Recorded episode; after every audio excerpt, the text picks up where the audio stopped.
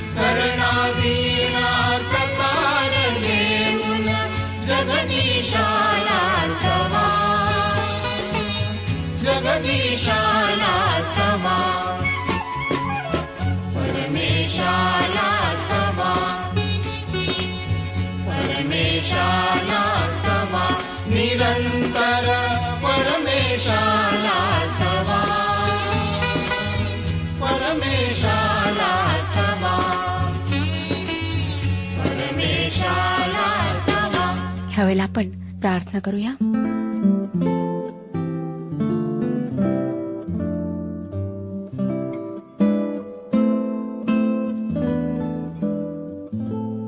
हे आमच्या प्रेमळ सर्व समर्थ जिवंत परमेश्वर पित्या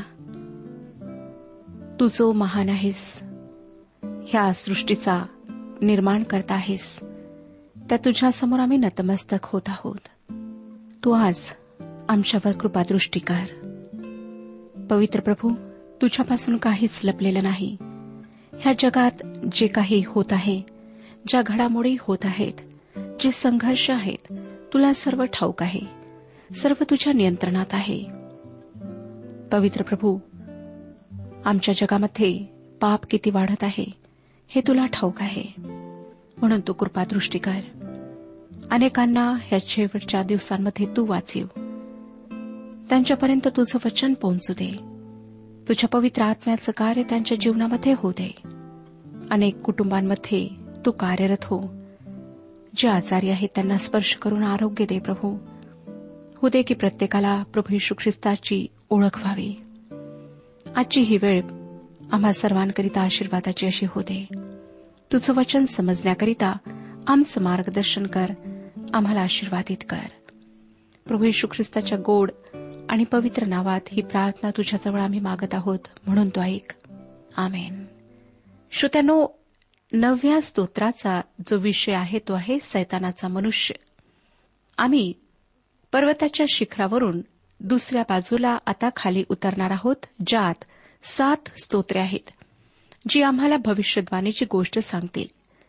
अंतिम काळात वाचलेल्या यहद्यांच्या छळाची झलक आणि पापी मनुष्याची झलक जो ह्या पृथ्वीवर अजून प्रगट व्हायचा आहे त्यात आम्हाला पाहायला मिळते. स्तोत्र नऊ आणि दहा फार घनिष्ठपणे जोडल्या गेल्या आहेत. मूळ भाषेत ह्या दोन स्तोत्रात इतके साधर्म्य आहे की ह्यांना सेप्टॉजियंट आणि वेलगेट भाषांतरात एकत्र ठेवण्यात आले आणि एकच स्तोत्र मांडण्यात आले. हे स्तोत्र मुथ लेबेन या रागावर गावयाचे दाविदाचे स्तोत्र आहे. आता ह्या शब्दाचा अर्थ काय? ह्याचा अर्थ आहे पुत्राकरिता मृत्यू. हे स्तोत्र दाविदाशी संबंधित आहे जो इस्रायलचा प्रसिद्ध गायक होता. काही लोक ह्या स्तोत्रात गोल्यातचा मृत्यू पाहतात काही ह्या स्तोत्राचा संबंध बेशेबेच्या मुलाच्या मृत्यूशी लावतात. ह्याचाच अर्थ मुलाचा मृत्यू प्रथम जन्मलेल्या. आणि मला वाटतं हे स्तोत्र जेव्हा इस्रायलांची मिसर देशाच्या गुलामीतून सुटका झाली. तेव्हा मिसर देशात प्रथम जन्मलेल्या सर्व पुत्रांचा मृत्यू झाला. तेव्हा जे काही घडले ते दर्शविते. ह्या स्तोत्राची सुरुवात स्तुतीने होत आहे. या स्तोत्राची मूळ भाषा हिब्रू आहे व हिब्रू भाषेतील अक्षरांच्या क्रमाप्रमाणे या स्तोत्राच्या ओळींची सुरुवात आहे. नव्या स्तोत्राची सुरुवात स्तुतीने होत आहे. पहिली दोन वचने आपण वाचूया. मी अगदी मनापासून परमेश्वराचे उपकार स्मरण करीन तुझ्या सर्व अद्भुत कृतींचे वर्णन करीन. मी तुझ्या ठाई हर्ष व उल्हास पावेन. हे परात्परा मी तुझ्या नावाचे स्तवन गाईन. श्रोत्यानो स्तोत्र सात सुद्धा स्तुतीने सुरू झाले होते. याही स्तोत्रामध्ये जे येऊ घातलेले ख्रिस्त राज्य आहे त्याच्या अपेक्षेमध्ये केलेली स्तुती आहे. जेव्हा मनुष्याचा पुत्र म्हणजे प्रभू येशू स्वतःचे शांतीचे व न्यायाचे राज्य स्थापित करायला येईल तेव्हा काय परिस्थिती असेल त्याचे वर्णन केल्या गेले आहे. पुढच्या म्हणजे भविष्यातल्या सुटकेच्या आशेतून निर्माण झालेले हे स्तुतीगीत आहे आणि त्या काळात पृथ्वीवरील सर्व लोक या स्तुतीगायनात सामील होतील. याच गोष्टीचे सुंदरसे चित्र आम्हाला पवित्र शास्त्रातील प्रगटीकरणाच्या पुस्तकात सापडते. त्यामध्ये इस्रायल देशातले अनेक विश्वासणारे व चोवीस वडील देवाची मोठी स्तुती आराधना करीत आहेत असे चित्र रेखाटलेले आहे. स्तोत्रसहिता नऊ अध्याय तिसऱ्या आणि चौथ्या वचनात दावीत काय म्हणतो ते आपण वाचूया. माझे वैरी मागे फिरले की ठोकर खातात तुला पाहून नाश पावतात. कारण तू माझा कैवार घेऊन न्याय केला आहे. तू यथार्थ न्याय करीत राजासनावर बसला आहेस. श्रोतानं पुन्हा एक वार आठव्या स्तोत्रामध्ये जे येशू ख्रिस्ताचे राज्य वर्णिलेले आहे त्याची आम्हाला या ठिकाणी आठवण करून देण्यात आली आहे. आणि या ख्रिस्त राज्यामध्ये ख्रिस्ताच्या पायाखाली म्हणजे अधिकाराखाली सर्व काही असणार आहे. एका देवाच्या सेवकाने म्हटले एक जण अधिक देव बरोबर बहुसंख्य. त्याला देव आपल्या बाजूने आहे की नाही याची काळजी नव्हती. पण आपण देवाच्या बाजूने आहोत की नाही याविषयी तो जागरूक होता. आणि आपण देवाच्या बाजूने असल्यामुळेच आपल्याला आपल्या वैऱ्यांवर विजय मिळू शकतो याची त्याला खात्री होती. स्तोत्रकर्ता देखील याच मताचा आहे. म्हणून तो मोठ्या आनंदाने व समाधानाने म्हणत आहे की हे परमेश्वरा तू माझा यथार्थ न्याय केला आहेस. मी अनेक लोकांना असे बोलताना ऐकते की परमेश्वराने माझा न्याय योग्य प्रकारे केला नाही. माझ्यावर अन्याय होत असल्याचे पाहूनही तो शांत बसला. माझे इतके नुकसान झाले तरी त्याने माझी काहीच मदत केली नाही. हे लोक स्वतःच्या चुकांकडे व त्यांच्या दुष्परिणामांकडे अगदी सहज दुर्लक्ष करून परमेश्वराला दोष द्यायला तत्पर असतात. त्यांना आत्मपरीक्षण करायला नको असते. आणि तसे जर त्यांनी केले तर आपण परमेश्वराच्या किती विरुद्ध त्याच्या आज्ञेविरुद्ध वागलो हे त्यांना नक्कीच कळेल. परमेश्वर कधी चूक करीत नाही तो पक्षपाती नाही व तो न्यायी परमेश्वर आहे. जर तुम्ही परमेश्वराच्या बाजूने असाल म्हणजे तुमचे वागणे त्याच्या आज्ञांना वचनांना अनुसरून असेल तर माझी खात्री आहे की दाविदाप्रमाणे तुम्ही सुद्धा असेच म्हणू शकाल की परमेश्वराने माझा कैवार घेऊन माझा न्याय केला आहे. दावीद नंतर पुढे येऊ घातलेल्या न्यायाविषयी काय म्हणतो पहा? पाच आणि सहा वचनांमध्ये तू राष्ट्रास धमकाविले आहे दुर्जनांचा तू नाश केला आहे. तू त्यांचे नाव सदा सर्व काळासाठी पुसून टाकले आहे. वैऱ्यांचा समूळ नाश झाला आहे. त्यांचा कायमचा नायनाट झाला आहे. जी शहरे तू उजाड केली त्यांची आठवण देखील नाहीशी झाली आहे. श्रोत्यांनो पुन्हा आणि पुन्हा पवित्र शास्त्र आम्हाला वेगवेगळ्या उताऱ्यांमध्ये देवाच्या येऊ घातलेल्या न्यायाचा इशारा देते. हा लाल कंदील आहे आणि परमेश्वराने मोठ्या कृपेने त्याच्या न्यायाच्या फार फार आधीच आम्हाला तो दाखवायला सुरुवात केली आहे. हेतू हा आहे की आम्ही आमचे मार्ग पडताळून पाहावेत. आमचे हृदय पारखून पाहावे. कारण जर ते येशू ख्रिस्ताच्या पवित्र रक्ताने शुद्ध केलेले नसेल तर आम्हाला निश्चितच देवाच्या भयंकर क्रोधाच्या दिवसाला म्हणजे न्यायाच्या दिवसाला सामोरे जावे लागेल. आणि त्यावेळेस आम्हाला कोणीही सोडवू शकणार नाही. कोणी म्हणेल न्यायाचा दिवस येईल तेव्हा येईल. त्याची काळजी मी आताच कशाला करू? पण अशा व्यक्तीने विचार करावा की समजा आजच रात्री त्याला मृत्यूने गाठले तर पश्चातापाची वेळ त्याला मृत्यूनंतर मिळेल काय? निश्चितच नाही. मग मृत्यूनंतर एक दिवस त्याला त्या न्यायाच्या दिवसाला सामोरे जावेच लागेल. आम्हाला माहीत नाही की देवाच्या न्यायाचा दिवस आमच्या हयातीतील की आमच्या मृत्यूनंतरही अनेक वर्षांनी येईल. पण एक आम्हाला निश्चितपणे माहीत आहे की आम्ही जर ख्रिस्ताद्वारे देवाशी समेट केलेले नसू तर आम्हाला देवाच्या न्यायाला सामोरे जावे लागेल. म्हणून इब्रिलोकास पत्र दहावा अध्याय आणि बावीसाव्या वचनात पवित्र शास्त्र आम्हाला सांगते इब्री लोकासपत्र दहावाध्याय बावीसावे वचन. म्हणून आपली हृदये दुष्ट विवेक भावापासून मुक्त होण्यासाठी शिंपडलेली आणि आपले देह निर्मळ पाण्याने धुतलेले असे आपण खऱ्या अंतकरणाने विश्वासाच्या पूर्ण खात्रीने जवळ यावे. आमच्या या आयुष्यातच आम्ही परमेश्वराच्या सन्निध चालावे हे आमच्या हिताचे आहे. दावीद या स्तोत्राच्या पुढच्या वचनांमध्ये देवाचे राज्य व नीतिमानतेचे सिंहासन स्थापले पुढे जाईल याविषयी बोलतो. आपण वाचूया स्तोत्रसहिता नऊ अध्याय सात आणि आठ ही वचने. परमेश्वर तर सर्व काळ राजासनारूढ आहे. त्याने न्याय करण्याकरिता आपले आसन स्थापिले आहे. तोच जगाचा यथार्थ न्याय करेल. तो लोकांना खरा न्याय देईल. खरोखर आजच्या युगातल्या अनेक न्यायाधीशांच्या तुलनेत आमचा स्वर्गीय न्यायाधीश किती वेगळा आहे. तो आमचा न्याय विपरीत कधीही करणार नाही. व आमच्या न्यायाला विलंबही तो लावणार नाही. होय श्रोत्यानो हा आमचा न्यायाधीश पक्षपाती तर नाहीच पण तुम्ही त्याला कोणतीही लाच लुचपतही दाखवू शकत नाही देऊ शकत नाही. तुम्ही काही अपराध केला असेल तर तुमची केवळ क्षमेची प्रार्थना तो ऐकेल. व तशा प्रार्थनेनेच केवळ तो तुमचा अपराध झाकेल. पण तुमच्या दानधर्माने किंवा पवित्र स्थानी केलेल्या वाऱ्यांनी तो संतुष्ट होणार नाही. असली लाज त्याला चालत नाही. त्याला भग्न व अनुतप्त म्हणजे अपराधाविषयी खरोखर पश्चतापी अंतकरण हवे आहे.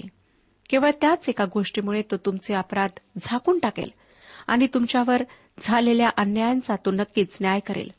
म्हणून स्तोत्रकर्ता स्तोत्रसहिता एकशे सेहेचाळीस अध्याय सात आणि नऊ या वचनांमध्ये म्हणतो स्तोत्रसहिता एकशे सेहेचाळीस अध्याय सातवे आणि नववे वचन.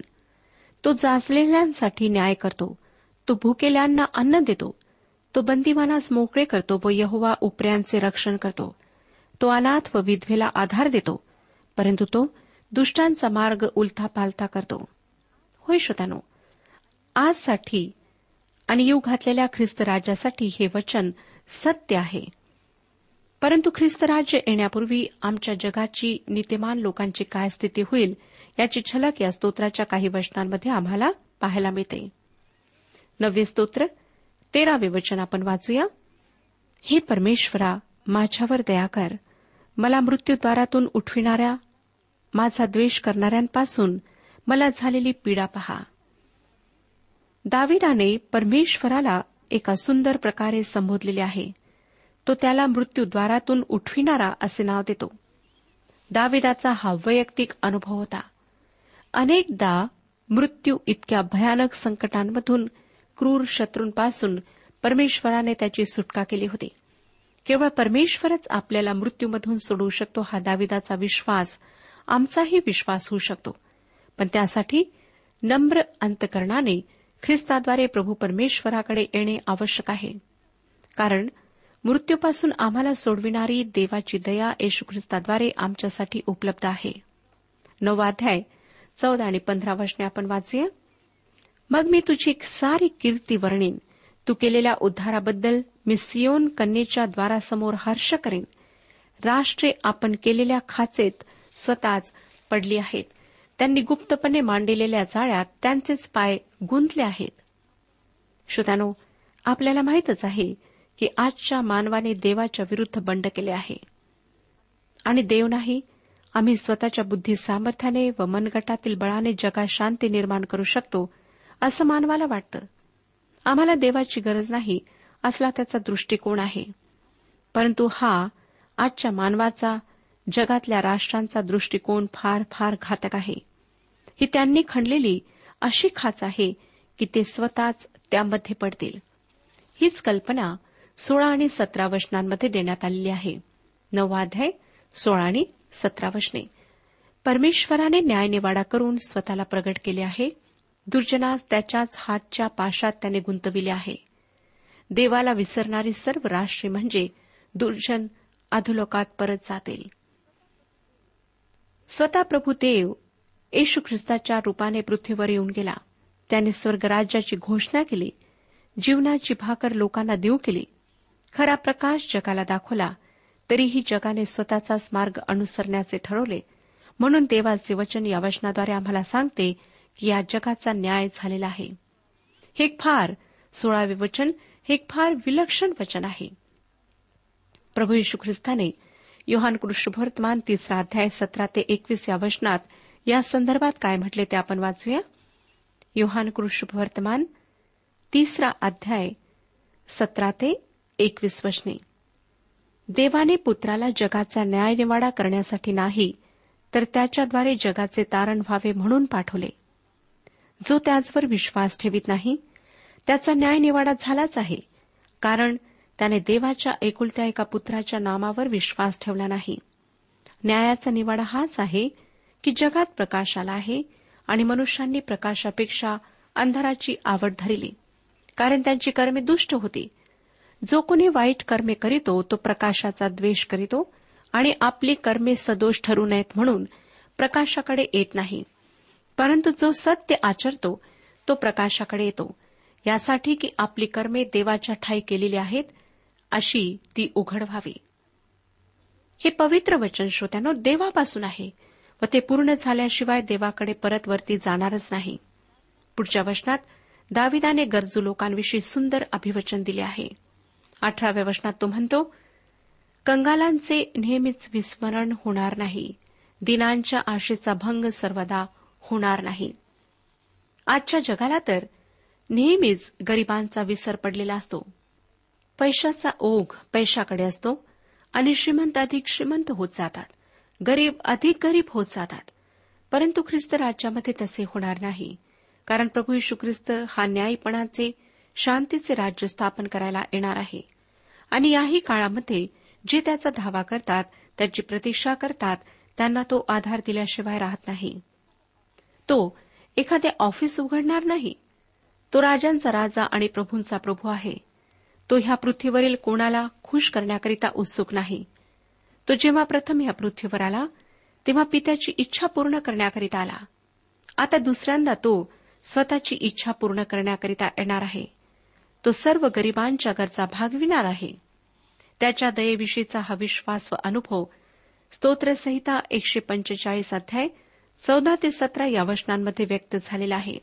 स्तोत्रसहिता एकशे पंचेचाळीस अध्याय चौदा ते सतरा वचने. परमेश्वर पतन पावणाऱ्या सर्वांस आधार देतो व वाकलेल्या सर्वांस उभे करतो. सर्वांचे नेत्र तूचकडे लागतात आणि तू त्यास त्याचा आहार वेळेवर पुरवितोस. तू आपली मूठ उघडून सर्व प्राणी मात्रांची इच्छा पुरी करतोस. परमेश्वर आपल्या सर्व मार्गात न्यायपर आहे. तो आपल्या सर्व कृत्यात दयाळू आहे. खरोखर आमच्या गरजा मानव नव्हे तर परमेश्वर भागवतो. पुढे आपण नव्या स्तोत्राची एकोणीस आणि वीस वचने वाचूया. तो म्हणतो हे परमेश्वरा उठ मर्त्य मानवास प्रबळ होऊ देऊ नको. राष्ट्रांचा न्यायनिवाडा तुझ्यापुढे होऊ दे. हे परमेश्वरा त्यास दहशत घाल. आपण केवळ मरते हो असे राष्ट्रांना कळू दे. पवित्र शास्त्र आम्हाला सांगते की राष्ट्रांचा न्याय अजून होणार आहे. मग ते कृष वर्तमान पंचवीसावा अध्याय एकतीस ते सेहेचाळीस या वचनांमध्ये आम्हाला प्रभू यशू ख्रिस्ताने या न्यायाविषयी सांगितले आहे. त्यापैकी आपण बत्तीसावे वचन वाचूया. मग ते कृष वर्तमान पंचवीसावा अध्याय आणि बत्तीसावे वचन. त्यापुढे सर्व राष्ट्रे जमविली जातील आणि जसे मेंढपाळ शेरडांपासून मेंढरे वेगळी करतो तसा तो त्यास एकमेकांपासून वेगळे करेल. नव्या स्तोत्रामध्ये आढळणारा देवहीन माणूस आम्हाला दहाव्या स्तोत्रात सापडतो. असे वाटते की नव्या स्तोत्राचा पुढचा भाग म्हणजे दहावे स्तोत्र आहे. दहाव्या स्तोत्राची एक ते तीन वचने आपण वाचूया. हे परमेश्वरा तू दूर का उभा राहतोस? संकट समयी दृष्टीआड का होतोस? दुर्जनांच्या गर्वामुळे दीन दुखाने होरपळून जातो ज्या क्लुप्त्या ते योजितात त्यातच ते सापडोत कारण दुर्जन आपल्या मनातील हवेची शेखी मिरवतो लोभिष्ट मनुष्य परमेश्वराचा त्याग करून त्याला तुच्छ मानितो. या ठिकाणी दुर्जनांचे दोन वैशिष्ट्ये सांगितलेली आहेत. एकतर त्यांचा गर्व आणि दुसरे त्यांची बढाईखोर वृत्ती. हे लोक स्वतःला फार महान समजतात. आणि त्यांच्या जीवनात देवाला स्थान नसते. स्वतःच्या सामर्थ्याविषयी कर्तृत्वाविषयी बलाविषयी ते खूप बढाई मारतात. परंतु त्यांना हे समजत नाही की त्यांचे जीवन आयुष्य केवळ क्षणभंगूर आहे. ते एखाद्या मातीच्या भांड्याप्रमाणे आहे आणि त्यांनी कितीही बढाया मारल्या तरी वस्तुस्थितीमध्ये ते फारसे काही साध्य करीत नाहीत. या स्तोत्रामध्ये ख्रिस्तविरोधी म्हणजे सैतानाचे चित्र रेखाटलेले आहे आणि सैतानाचा स्थायी भाव म्हणजे गर्व व बढाईखोरपणा होय. पुढच्या वचनात म्हणजे स्तोत्रसहिता दहा अध्याय चौथ्या वचनात स्तोत्रकर्ता म्हणतो दहावा अध्याय चौथे वचन दुर्जन नाकवर करून म्हणतो तो झडती घेणार नाही देव नाही असाच त्याच्या सर्व विचारांचा सार. श्रोत्यानो दुर्जनांच्या मते देव अस्तित्वात नाही म्हणजे ते नास्तिक असतात. जग जशी विज्ञान व तंत्रज्ञानाबद्दल प्रगती करीत आहे तसे जगाला वाटते की देवाची मानवाला गरज नाही व देव मानवाने स्वतःच्या कल्पनेने निर्माण केलेला आहे. देव व देवाच्या गोष्टी या सर्व कथा कल्पना भाकड कथा आहेत व त्या कल्पनांवर विश्वास ठेवणे मूर्खपणाचे आहे. आणि यामुळे आधुनिक माणसाला देव त्याची प्रीती त्याचे येशूच्या रूपात या पृथ्वीवर येणे आणि त्याचे मरण व पुनरुत्थान त्याचा योग घातलेला न्याय या गोष्टी विश्वासपात्र वाटत नाहीत. परंतु हे मत तर ख्रिस्त विरोधाचे आहे व तो नास्तिक आहे. श्रोत्यानो आम्हाला ह्या बाबतीत फार सावधान राहायचं आहे गंभीर राहायचं आहे. दाविदाच्या काळात इतिहासात प्रथमच नास्तिक लोक दिसतात. सुरुवातीच्या काळात नास्तिक लोक नव्हते. जो आदामाला ओळखत होता त्याला नोहा ओळखत होता. कारण हे लोक सृष्टी उत्पन्न झाली तेव्हा अगदी सुरुवातीच्या काळात होऊन गेलेत. तेव्हा देवाचे अस्तित्व नाकारणे त्यांच्याकरिता अशक्य होते. जेव्हा दहा आज्ञा देवाने दिल्यात तेव्हा नास्तिकतेविषयी नाही परंतु अनेक देवी देवतांच्या बाबतीत त्यामध्ये दोन आज्ञा दिल्या गेल्या आहेत. दावेत नास्तिकतेचा उल्लेख वारंवार करताना दिसतो. ख्रिस्तविरोधी अंतिम काळात नास्तिकतेने भरलेला राहील. गर्व व बढाईखोरपणाने पूर्ण भरलेला राहील. देव खरा व जिवंत देव अस्तित्वात नसता तर आज मी या कार्यक्रमाद्वारे तुमच्याशी बोलले नसते आणि आमची एकमेकांशी कधी पत्राद्वारे देखील भेट झाली नसती.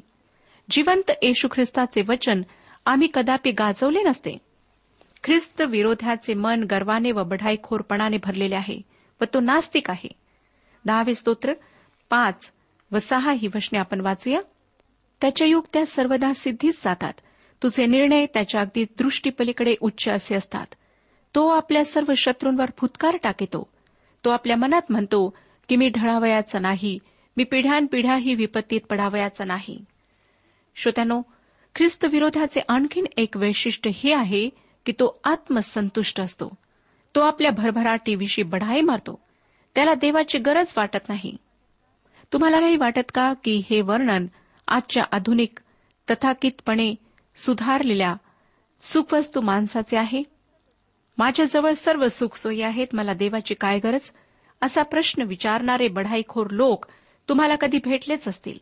आणि हे लोक असेही म्हणतात की देवदेव करणे आणि देवावर विसंबून राहणे हे तुमच्या मानसिक दुबळीपणाचे लक्षण आहे. या व्यतिरिक्त ख्रिस्तीविरोधी माणसाचे आणखीन एक लक्षण आम्हाला तेराव्या वचनात वाचायला मिळते. दहावा अध्याय तेरावे वचन देवाला दुर्जन का तुच्छ मानितो? तू झडती घेणार नाहीस असे तो आपल्या मनात का म्हणतो?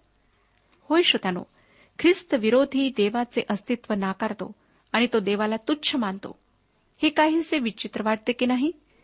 एकीकडे देव नाही असे म्हणायचे व दुसरीकडे देवाचा तिरस्कारही करायचा. म्हणजे या नास्तिक माणसाने आपल्या मनात देवाविषयी कटुता व तिरस्कार बाळगावा यातच तो देवाचे अस्तित्व कबूल करतो हे सिद्ध होते. होय ना श्रोतानो देव आहे व त्याचा झटून शोध घेणाऱ्यांना तो सापडतो आणि नास्तिकही देवाचा तिरस्कार करून एक प्रकारे देवाचे अस्तित्व कबूल करतो.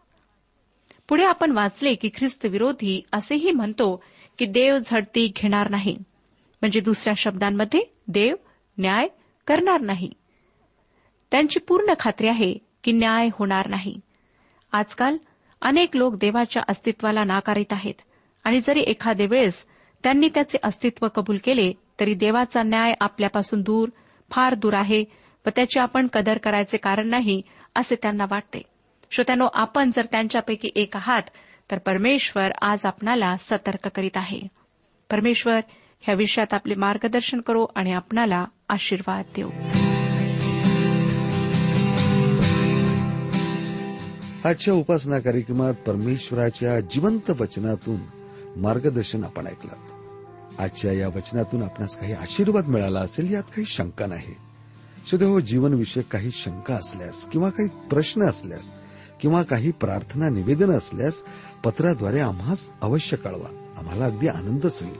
पत्र व्यवहारासाठी आमचा पत्ता लिहून घ्यावा. कार्यक्रम उपासना पोस्ट बॉक्स क्रमांक एक शून्य दोन बेजनबाग नागपूर पिनकोड क्रमांक चार चार शून्य शून्य शून्य चार. आमचा ईमेल अॅड्रेस आहे Marathi T T B at radio eight eight two dot com email address पुन्हा एकदा ऐका Marathi T T B at radio eight eight two dot com बरं तर आता इथंच थांबूया कारण आपल्या कार्यक्रमाची वेळही संपत आलेली आहे. पुन्हा आपली भेट आपल्या पुढल्या कार्यक्रमात तोपर्यंत नमस्कार. लाटांच्या लाटा आल तुफान सागरी लाटांच्या लाटा ज्ञान सागरी. गुरुजी उठा मचवा बुडेल सागरी. गुरुजी उठा मचवा बुडेल सागरी. लाटांच्या लाटा आले तुफान सागरी. लाटांच्या लाटा आले तुफान सागरी.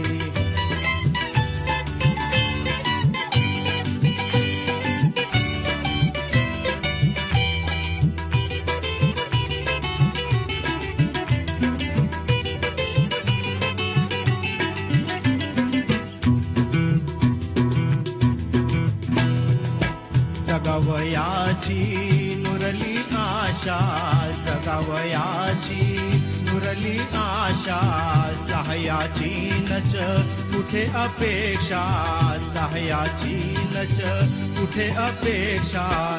करू नको तू अशी उपेक्षा करू नको तू अशी उपेक्षा. पाव अमुचा तुझवरी.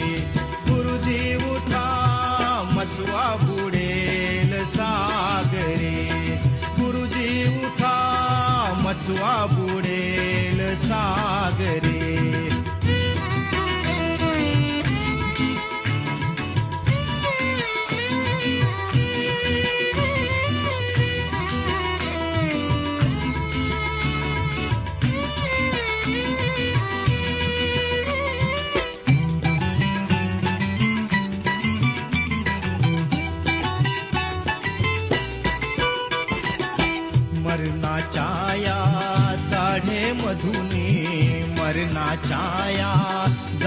मधुनी मुक्त कराया शक्त न कोणी मुक्त कराया शक्त न कोणी